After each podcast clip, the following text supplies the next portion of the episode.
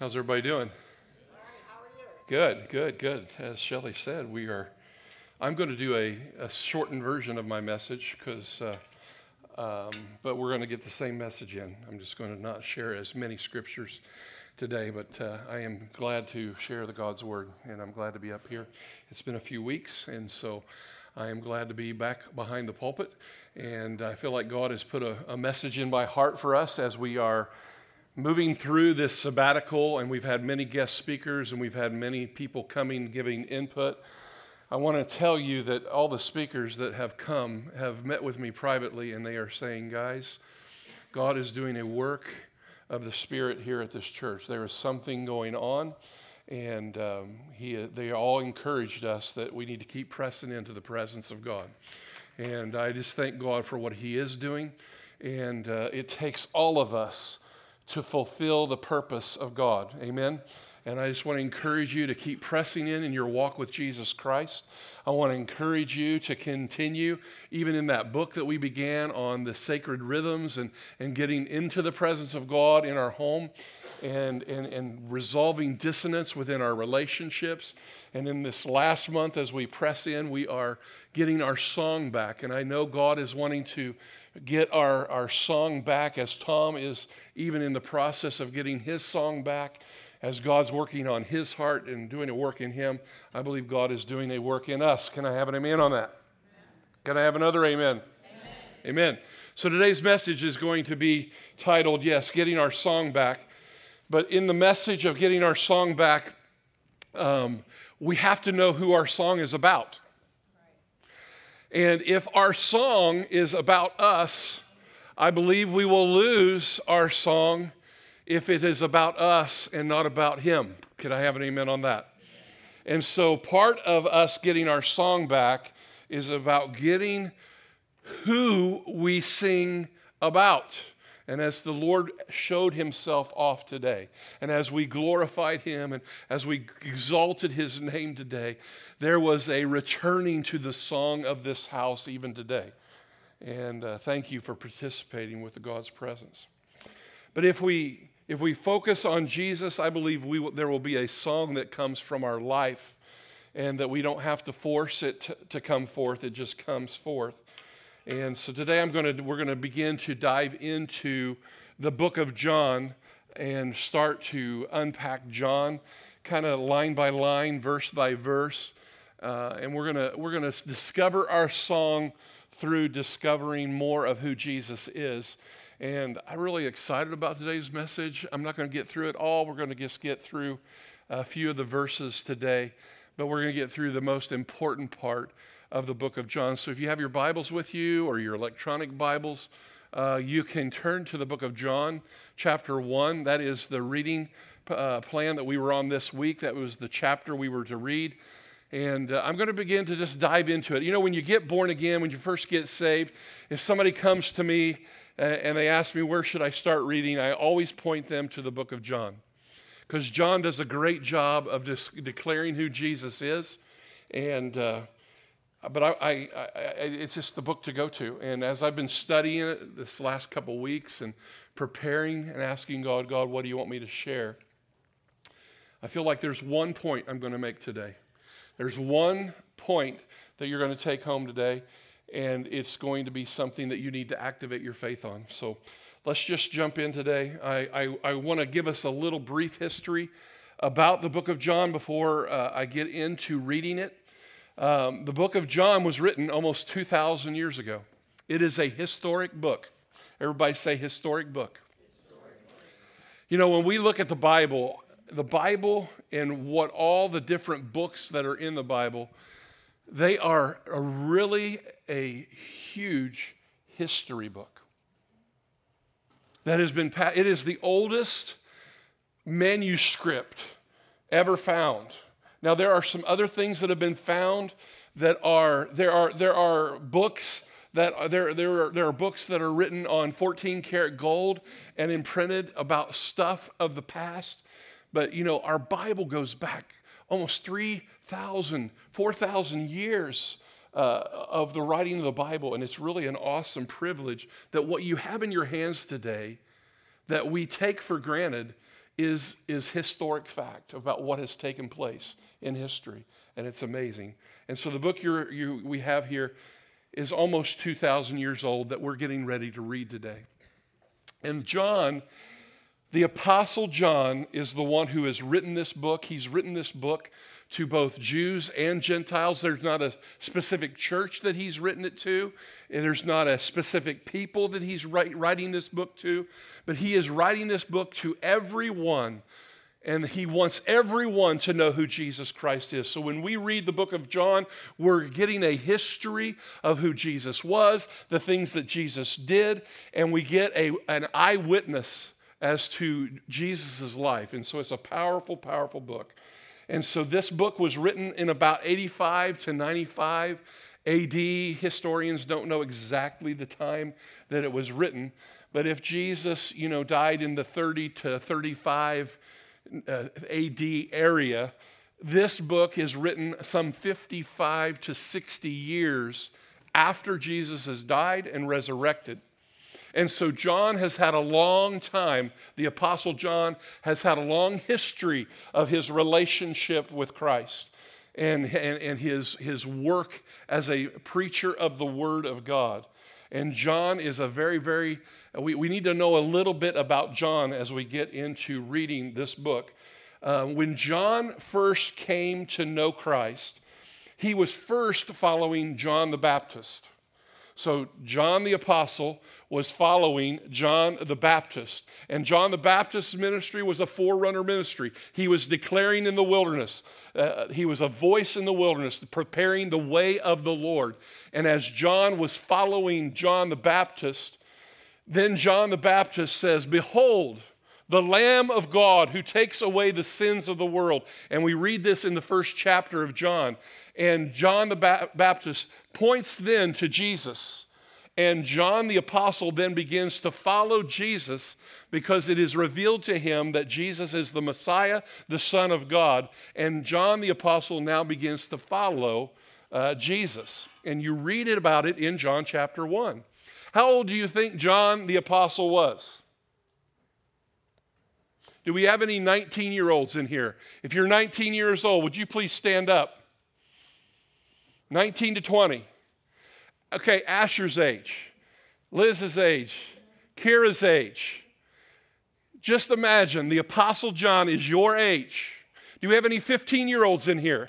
Do we have any 15 to 16 year olds? Will you stand up, please? 15 to 16 year olds.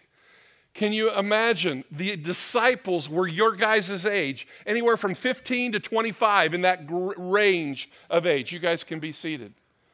That when Jesus is coming to the Apostle John, he's a young man. He's actually him and his brother, James and John, their brothers, were called sons of thunder. Why do you think they were called sons of thunder? They were probably 19 year old wild guys. They probably put their mouth, they probably opened their mouth before they thought it through. It was John the Apostle that actually said, Hey, Jesus, do you want us to call fire down from heaven and destroy this city? And Jesus said, No, no, no, dude. Hey, you, I didn't come to condemn the world, I came to save the world. And so he was bold. He was, he was a young man. And all the, all the apostles were young men. Peter was probably the oldest one. He was probably in the 22 to 24 because he was married. And uh, possibly Bartholomew, who is also called Nathaniel, he might have been older as well, but we don't know exactly their ages. But we do know that these men were young men. And what generation are we wanting to reach as we get our song back? I want to follow some of the same patterns that Jesus. He took some young guys with him and he pulled them to himself, and then all of a sudden, some young girls started coming Mary Magdalene, and some of these old other chicks started following too. And he was reaching a young generation, which is what we're called to do too. The old generation, we, we, we want to reach the, down younger, don't we? It's not that the old generation is not important. Dear God, we need you. We're part of the spiritual fathers and mothers to bring up this generation, right? So, John the Apostle is now 60 years older when he's writing this. And now he's about 80 years old. Is Alice Cook here by chance? Is there anybody 80 years old here? Oh, Wayne, you're not 80, are you? Man, you look good for 80, buddy. Wayne Graham. So now the Apostle John is now went from Asher's age to now he's Wayne Graham's age. And he's now writing this book that we're getting ready to read. He's had 60 years to spend time with Jesus. Jesus has died and resurrected and all this. And now John's wanting to tell something very, very important. He wants to put it down in history. Why do you think he waited 60 years to write the book? You ever thought about that? I've often wondered why. Why was Mark? Mark was written probably about 40 years after Christ's death. Mark was uh, the first one, the first of the Gospels written. Matthew was written about 55 years after the death of Jesus. Uh, John was later, and uh, Mark, let's see, Mark, Matthew, Mark, Luke was actually around 90 A.D., so about you know 60 years or so afterwards as well. But I really got to thinking about this. Number one, the Holy Spirit inspired the Word of God, right? So the Holy Spirit evidently hadn't put it on their hearts yet. But you got to remember what these guys thought was going to happen. They thought Jesus was actually going to come back quickly and set up the earthly kingdom. They, before Jesus died, thought the earthly kingdom was going to come now, right? But that's not what happened. And so, what ended up happening was the tarrying of Jesus' return was lasting a lot longer. And I believe they did not want to lose, and the, and the Spirit of God was prompting their heart to put down in history. Can you imagine if the book of John was not written? Can you imagine if you did not have the book of John, or Matthew, or Mark, or Luke, or Ephesians? These books are history, guys. These are, these are amazing books and the Apostle John has changed from the son of thunder to the apostle of love because the power of God has transformed his life. And he is now an apostle who is declaring the goodness of God, and he has become an apostle of love. So when we read this historic book, I want us to really value and really honor the Word of God. I, I see why some churches have people stand when they read the Word because it's this posture of honoring the Word of God. We have, as a church, we have got to honor the Word of God more than we currently are. Can I have an amen? amen. The Word of God is amazing, it's precious, and it's been passed down through thousands and thousands of years to us, and we take it way too lightly. So, the book of John's purpose. The book of John, he tells us what his purpose is. The book is written that you might believe that Jesus is the Christ, the Son of God, and that believing you may have life in him. And so John is recording the history of Jesus Christ as an eyewitness to what had happened, and John is writing to the world and he is giving us direction. And John is a lot different than the synoptic gospels, which is Matthew, Mark, Luke, and John. Those three pretty much tell the same story. They talk about the birth of Christ, they talk about all the things about Jesus' life and they talk about parables. John's book doesn't use any parables. John's book doesn't use any of the same, uh, there's only two miracles that John uses that the other synoptic gospels use. And John talks about seven I am statements. Jesus says, I am the way. I am the, uh, I am, uh, he, he gives seven I am statements about who Jesus is. And he talks about seven characteristics of God and his actions and what he does through his miracles. And so, John the Baptist, or John the Apostle, his book is a lot different than the other three. And so, where I wanted to go, and, and before I read the next scripture, I still want to talk a little bit more about John the Baptist. Because John, the Apostle John, excuse me, there's so many Johns in the Bible. I mean, there's John who is the son or is the father of, of James and John. There, there, is, uh, there is John the Baptist, there's John the Apostle, there's another John who's a dad of another guy. It's like there's a lot of John. So when you're reading the Bible, you need to figure out what John that you're reading about because it makes a big difference. Because even in this text, in chapter one, when we get into it, it talks about John. And if you think he's talking about the Apostle John, he's not. He's actually talking about the, the John the Baptist. But John the Apostle is called the, the, the one whom Jesus loved. He's the one who leans on Jesus' shoulder a lot. He's part of the threesome. He's part of the inner circle of Peter, James, and John. Peter, James, and John. James and John are brothers and Peter. What we don't realize is those three guys were close before Jesus ever called them. Those guys were fishing buddies. Those guys were in business together with their, uh, with their father Zebedee. And so all Peter, James, and John, they were already friends. They were already working together in the fishing business when Jesus calls these guys. And so apostle, the apostle John, he sees Jairus' daughter get raised from the dead. He sees the feeding of the 5,000. He sees the Garden of Gethsemane. And he calls Peter, James, and John to the garden and says, Wait here and pray. As he goes and prays, he sees the sweat, blood. He sees all the things that Jesus goes through. John saw all the stuff, guys. And church history says that John the apostle, was probably the first cousin of Jesus. It, it, church history shows that Salome, which was John the apostle's mother, she was probably the sister of Jesus' mother Mary.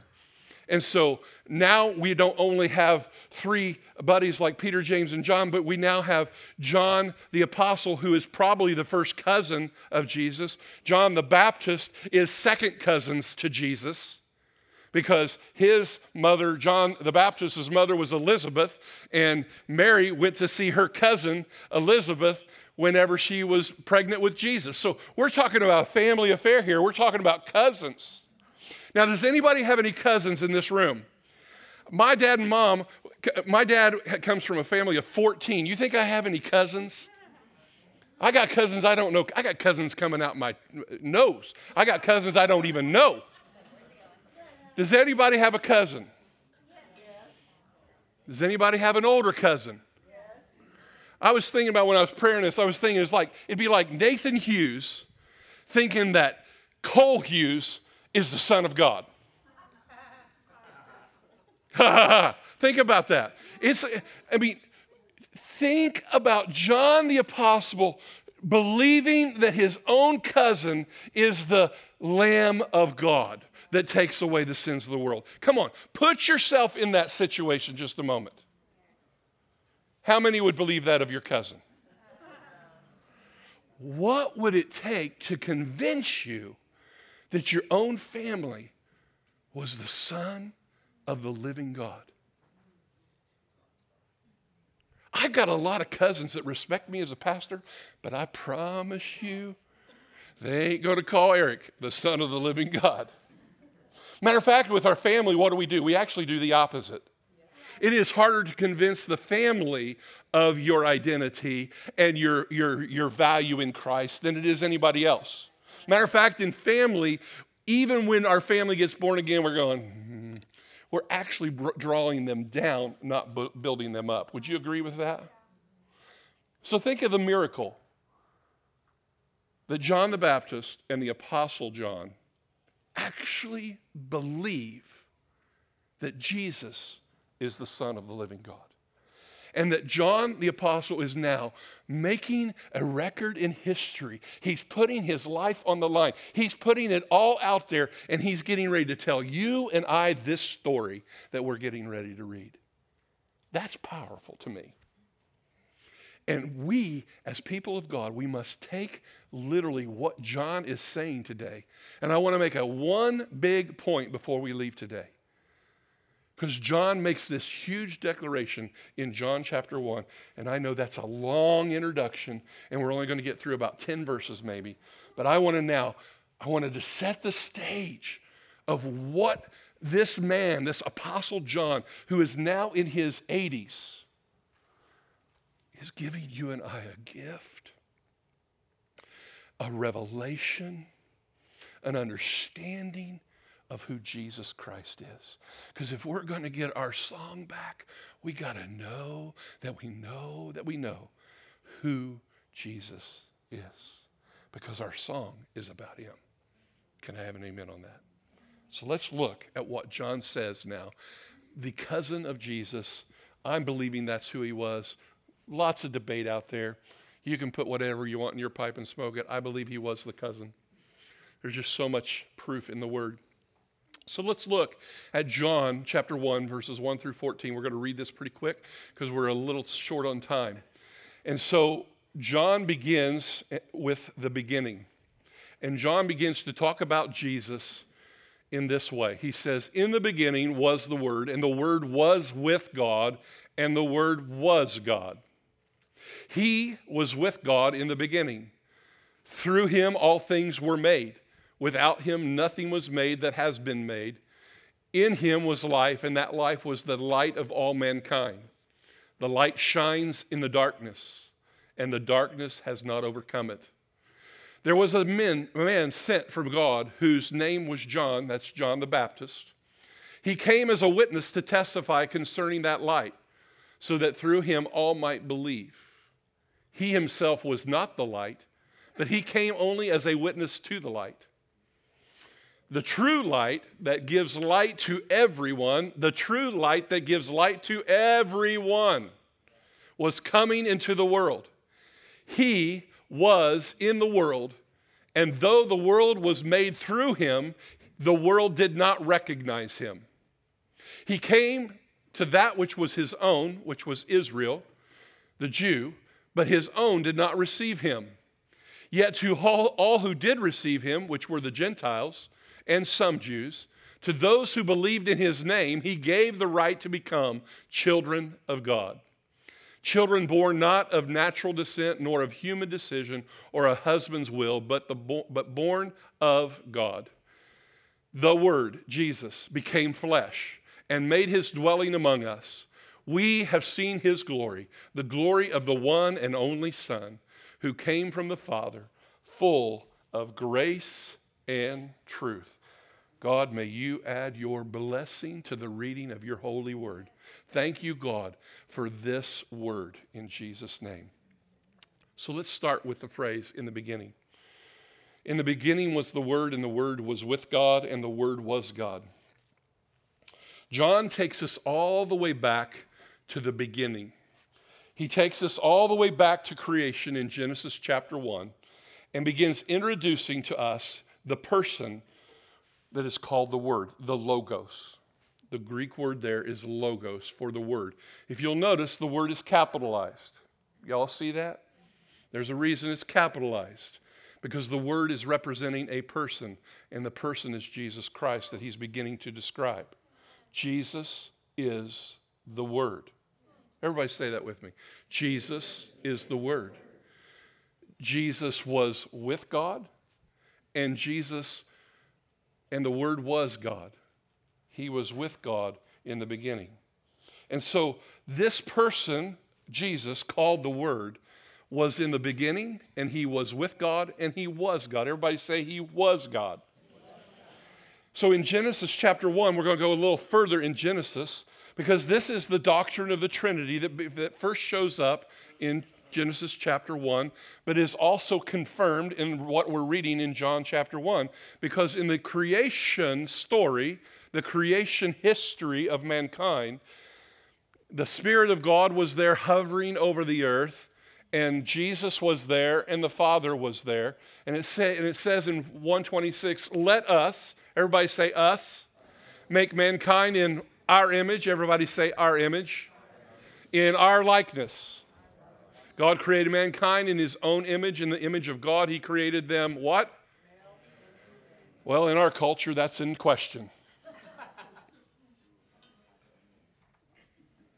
I'm not trying to be sarcastic, but God has made both male and female. Can I have an amen? amen.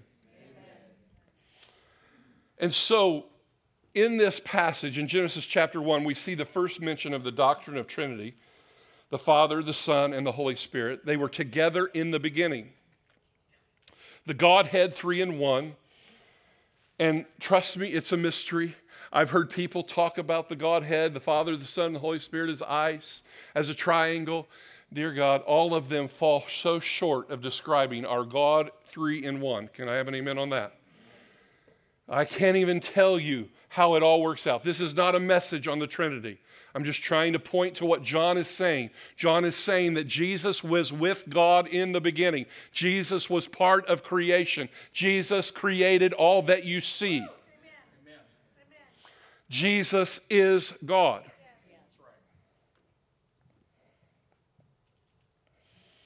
In the beginning was Jesus, is how we could say that. In the beginning was Jesus.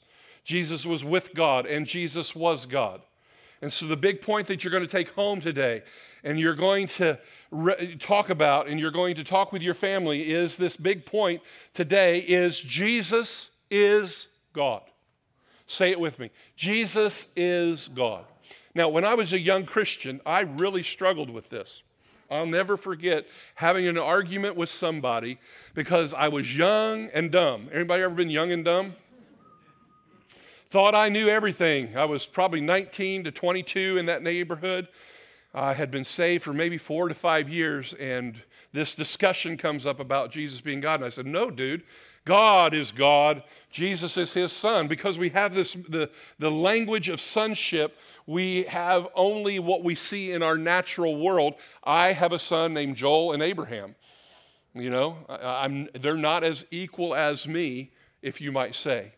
And so I argued and struggled with this fact of Jesus being God. But I want to I want to un, I want to I want to lay a foundation for us today because as we're getting our song back and as this world is moving away from the truth that Jesus is God, we have got to know, young people, you've got to know your word. And you've got to know because one third of evangel- evangelicals are now believing that Jesus is not God. And, and, and the church is moving away from this doctrinal truth, this theological truth that Jesus is God.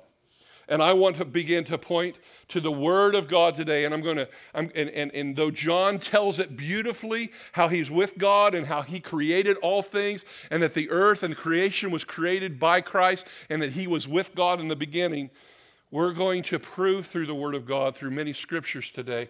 And I'm going to, I'm going to hit the mountaintops. You guys ready to hit some mountaintops? All right, let's do it. Let's look at these about Jesus being God. John 1:18 No one has ever seen God but the one and only Son who is what?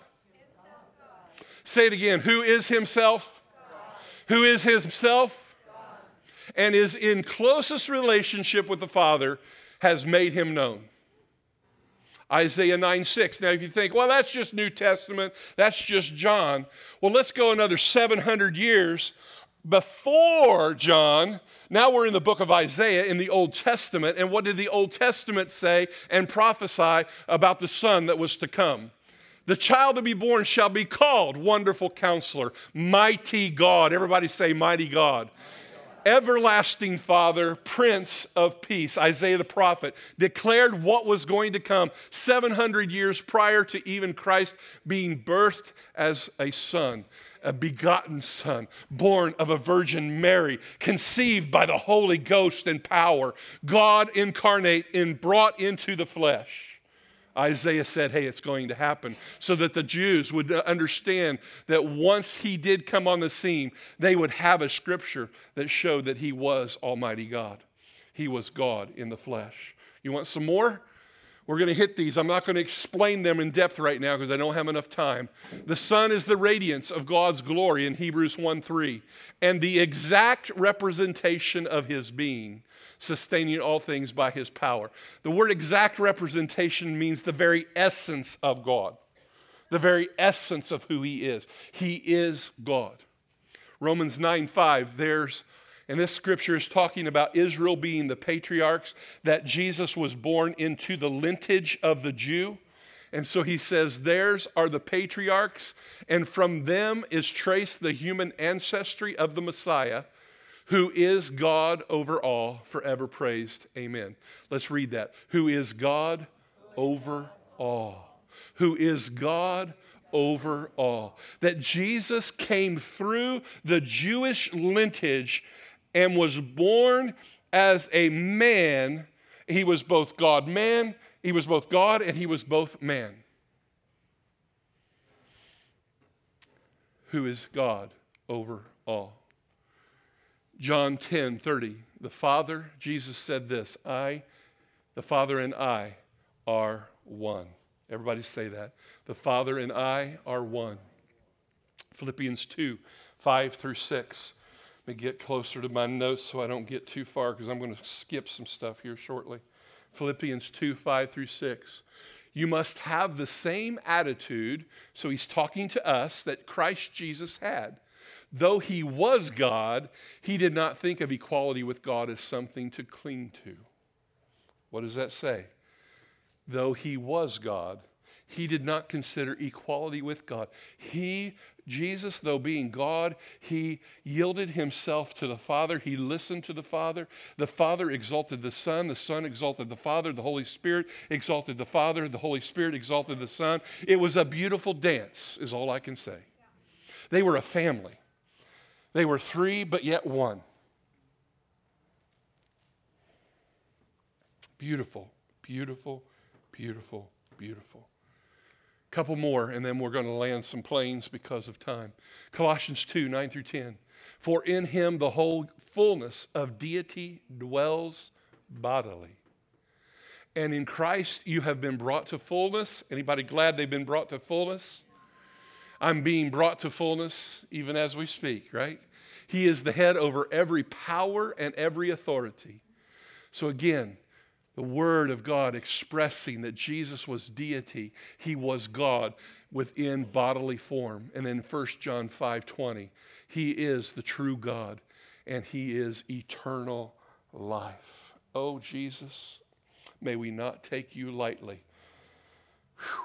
Now, most religions, so I just want to say, so the point we're saying, Jesus is God. Say that with me. Jesus is God. You're going to get an opportunity to declare you believe that at the end of service. Jesus is God. Now, most religions acknowledge Jesus. Do you realize that? Most religions acknowledge that Jesus existed, but not all religions acknowledge that he is God. Now, I want to give you a brief list of some of the religions and what they believe, because it's important to know. The Mormons do not believe in the Trinity, and they do not believe Jesus was the Son of God, or they do not believe that Jesus was God. They believe he was the Son of God, but they believe that he was created and he was the firstborn spirit child of God. And that Lucifer was also a spirit born child, and he was the brother to Jesus. Now, twisted. Lucifer fell, and Jesus didn't. Jesus obeyed and became the Son of God on the earth, and Lucifer fell from heaven. They believe he was created, but they do not believe he was God. So that's part of what the Mormons believe.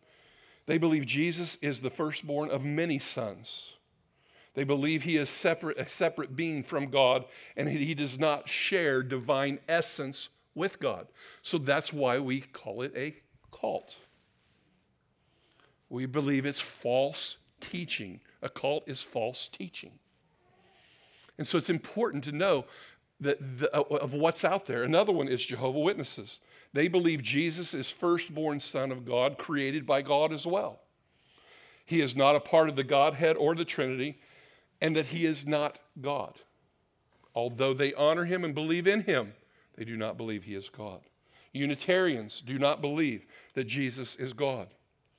Judaism, the Jews, they do not believe Jesus is God. They do not believe that he is the Messiah. Now, there are Messianic Jews who have believed and they are Jews, but they believe Jesus is the Son of God. They believe Jesus is God. And we call them Messianic Jews. But Jews in Israel today do not believe that Jesus is God. Muslims, they believe Jesus is a prophet, but not God. Jesus is in, in their, their Bible.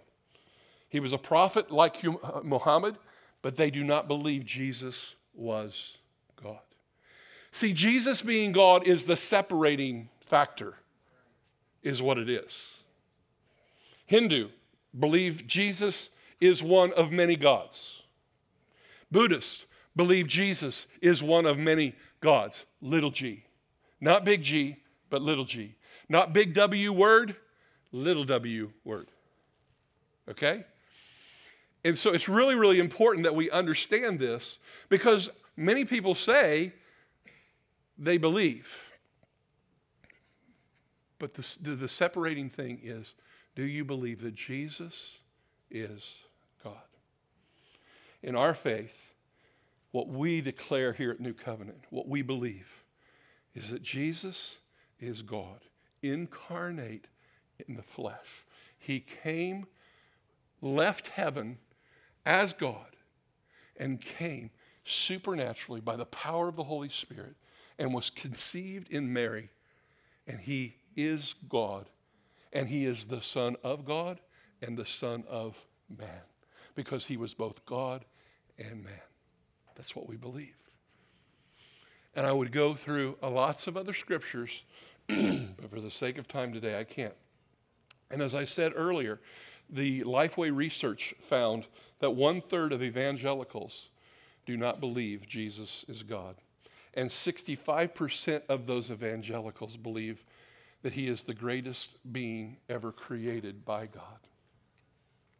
I believe Jesus is the self existent one with the Father and with the Holy Spirit.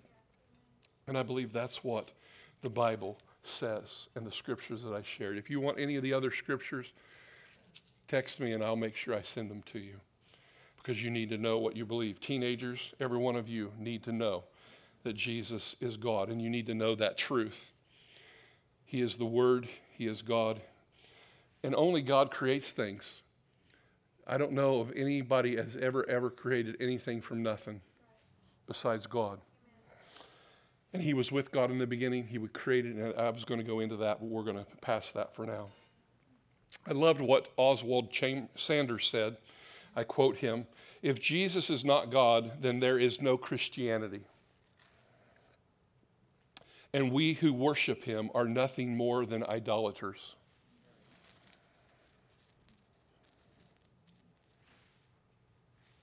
If Jesus is not God, we are still lost in our sin.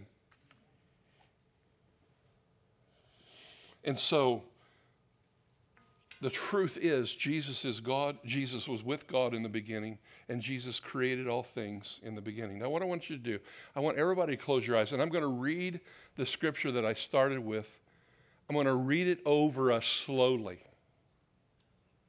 And I want you to engage your heart on this this, this, this point that I made today. I know I'm cutting my message really, really short, but it's still the same essence is that Jesus is God. But listen to the word of God from John the Apostle, as John the Apostle had seen and known and declared and was making known that Jesus is not only the Son of God, but that Jesus is God. Close your eyes with me and listen to Job John describe it from 2,000 years ago. In the beginning was the Word, and the Word was with God, and the Word was God. And the Word was God. He was with God in the beginning. The true light that gives light to everyone was coming into the world. He was in the world, and though the world was made through him, the world did not recognize him. He came to that which was his own, but his own did not receive him. Yet to all who did receive him, to those who believed in his name, he gave the right to become children of God.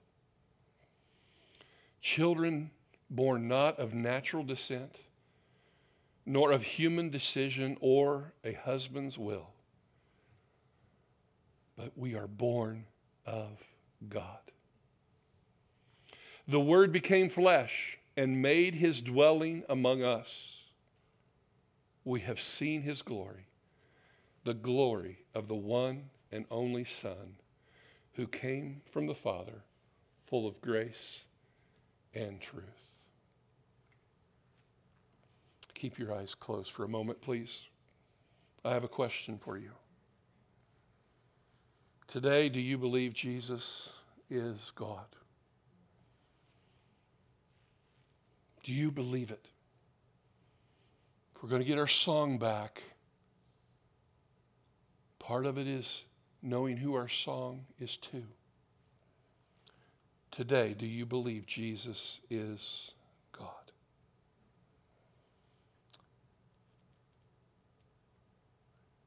Tell the Lord what you believe right now. Keep your eyes closed for a moment.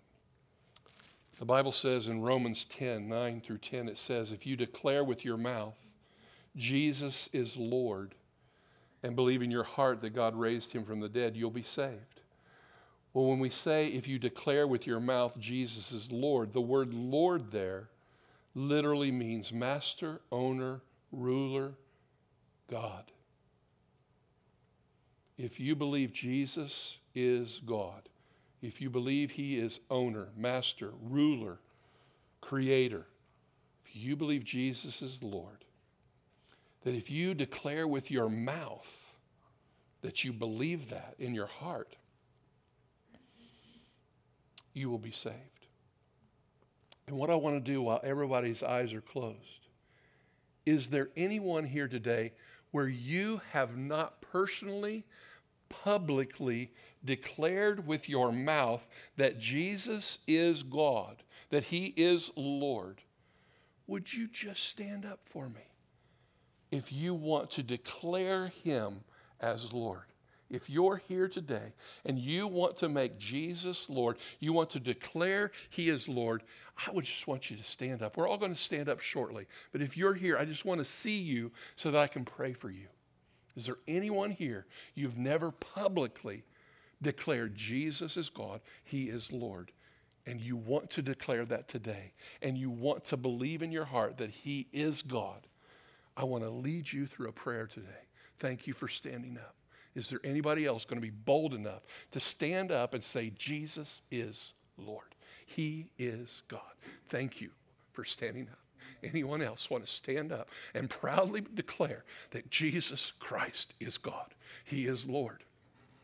We have three people who are standing, making declaration.